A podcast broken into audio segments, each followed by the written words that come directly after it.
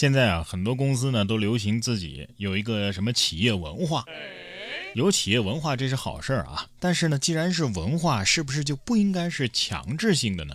当然了，你要是不认可这个文化，你可以不干。今天我们要说的这家公司啊，不知道你会不会喜欢。三月十六号，广东的广州，一位女子找工作的时候啊，被 HR 告知，我们公司啊有两个企业文化啊，一个是要读书，一个呢是要跑步。哼，了解得知啊，这跑步文化是什么呢？每个月至少累计晨跑二十天的时间，而且每次啊至少要跑三公里。如果是工作日呢？哎，必须在上班之前完成这个跑步的文化。当事人称啊，就算是休息日跑步打卡，也要在上午的十点半之前完成。这就意味着，哎，周末也不能睡懒觉了。我觉得这个企业文化呀。很适合男足。其实跑跑步挺好的啊，这不是什么坏事但是如果这个跑步的时间能够算在工作时间之内，就更好了。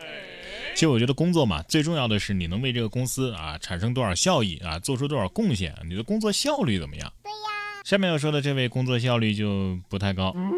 二零二二年的一月份啊，南宁的一家商贸公司为了提高自己的商品销量，就请了上海某网络公司旗下的一位明星曹某某直播带货。这曹某某啊，参演了国内不少的古装剧啊，应该说有一定的影响力。双方呢也签订了合同，三个月直播销量额要达一百万元，而商贸公司呢会支付二十万的服务费。如果不达标的话，将退还费用，并且要支付已付金额的百分之百的违约金。商贸公司那边呢，支付了七万块钱的直播服务预付款。然而三个多月过去了，曹某某仅仅完成了二百七十八块钱的销售额。法院呢就判决该网络公司啊要退还服务费及违约金。姓曹的演员还参演了国内不少的古装剧。会是谁呢？曹孟德吗？其实我个人觉得吧，带货效果不佳，除了跟这曹某某有关啊，也有可能是不是你们的价格定的不太合适呢？哎，你们可以试一下，把那二十万投进去，给商品打八折，哎，说不定呃销量还可以。真的吗？其实我觉得直播带货这个东西吧，跟是谁在带货呢，有一定的关系，但是更重要的呀，还是性价比得合适。只要你价格合适，你就是拴条狗在那儿，可能也能把货给卖出去。但是说实话啊，这三个多月卖了二百七十八块钱，哎呀，就算是主播自己刷几单，KPI 也不至于这么难看呢。下面这位呢，我印象当中这个带货带的还是挺好的，谁呀？张兰。近日，俏江南的创始人张兰啊。境外家族信托被击穿的消息引发市场关注。据美国联邦地区法院公布的甜蜜生活美食有限公司与张兰的民事诉讼判决书，判决张兰以及其公司名下所有的纽约西五十三街二十号三十九 A 公寓出售所得归甜蜜生活美食有限公司所有。而这个甜蜜生活美食有限公司啊，实际上是欧洲的私募股权公司 CVC 为了收购俏江南而成立的。判决书还透露说，张兰在2019年与 CVC 的诉讼当中啊是败诉了，共欠对方呢1.42个亿美元，合人民币就是9.8个亿啊，而且还得有利息。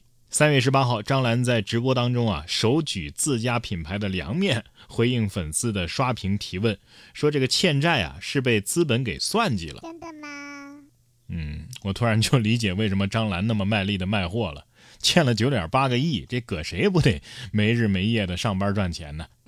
不过这条新闻呢，也告诉了我们一件事儿啊，以后这张兰家的瓜呀，我们看看就好了，也别瞎操心了。毕竟能欠九点八个亿的人，根本不需要我们这些两袖清风的人替他操心，对吧？前阵子呀，这个赛凡出品的《流浪地球》的衍生周边实物啊，也引发了争议。说有购买产品的粉丝发现啊，关于制作数字生命卡的材料，这个赛凡啊，从铝合金改为了锌合金。不仅如此，实物的图片呢，哎，也变得很像是塑料制品。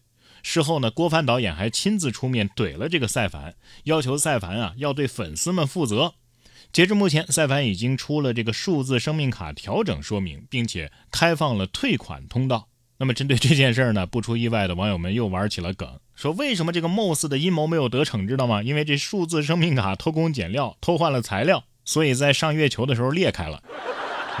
流浪地球派第一日报锐评：一开始没人在意一家生产商，直到他偷偷变更材料、变更技术、胡言狡辩，谁能想到数字生命派的计划竟溃败于物理载体，实在讽刺又可笑啊！这样的事实告诉我们，文明的命运还确实取决于人类的选择。其实真的关于这个周边啊，挺遗憾的，毕竟粉丝们抱了那么高的期待，是吧？但是现在却搞成这个样子。希望这赛凡啊，后期能够正视自己的问题，都挣了那么多钱了，是吧？给粉丝们整点好的，不过分吧？对呀。实在不行啊，粉丝们自己动手自己做嘛。我看有些博主做的也挺好，高手在民间，不乏有动手能力强的人。近日，浙江丽水一家烧烤店啊，就迎来了师生一行的团建。哎，没想到啊，这些医学专业的师生啊，动手能力非常强。竟然随身携带了手术装备，在点了一个猪头之后啊，现场整活。一个小时之后，师生们将猪头解剖完毕，这才终于开始正经的烤猪头。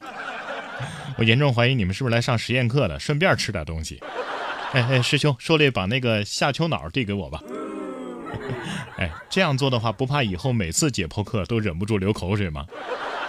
不过也有好处啊，下次真正上实验课的时候呢。再也不会觉得恐怖了。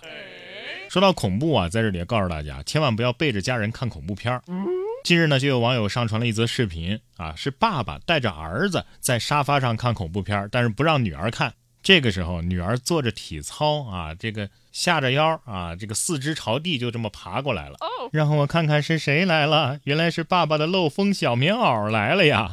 这场面啊，简直就是三 D 沉浸式恐怖片就问你爱不爱吧？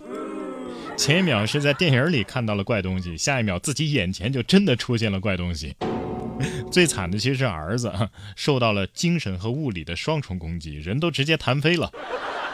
说句实话，就算是没看恐怖片，大晚上的看见女儿啊突然这样走路啊，这不叫走路，叫爬也不叫爬，反正就是非常恐怖。不过也得亏是女儿，这要是儿子的话，岂不是得挨一顿揍啊？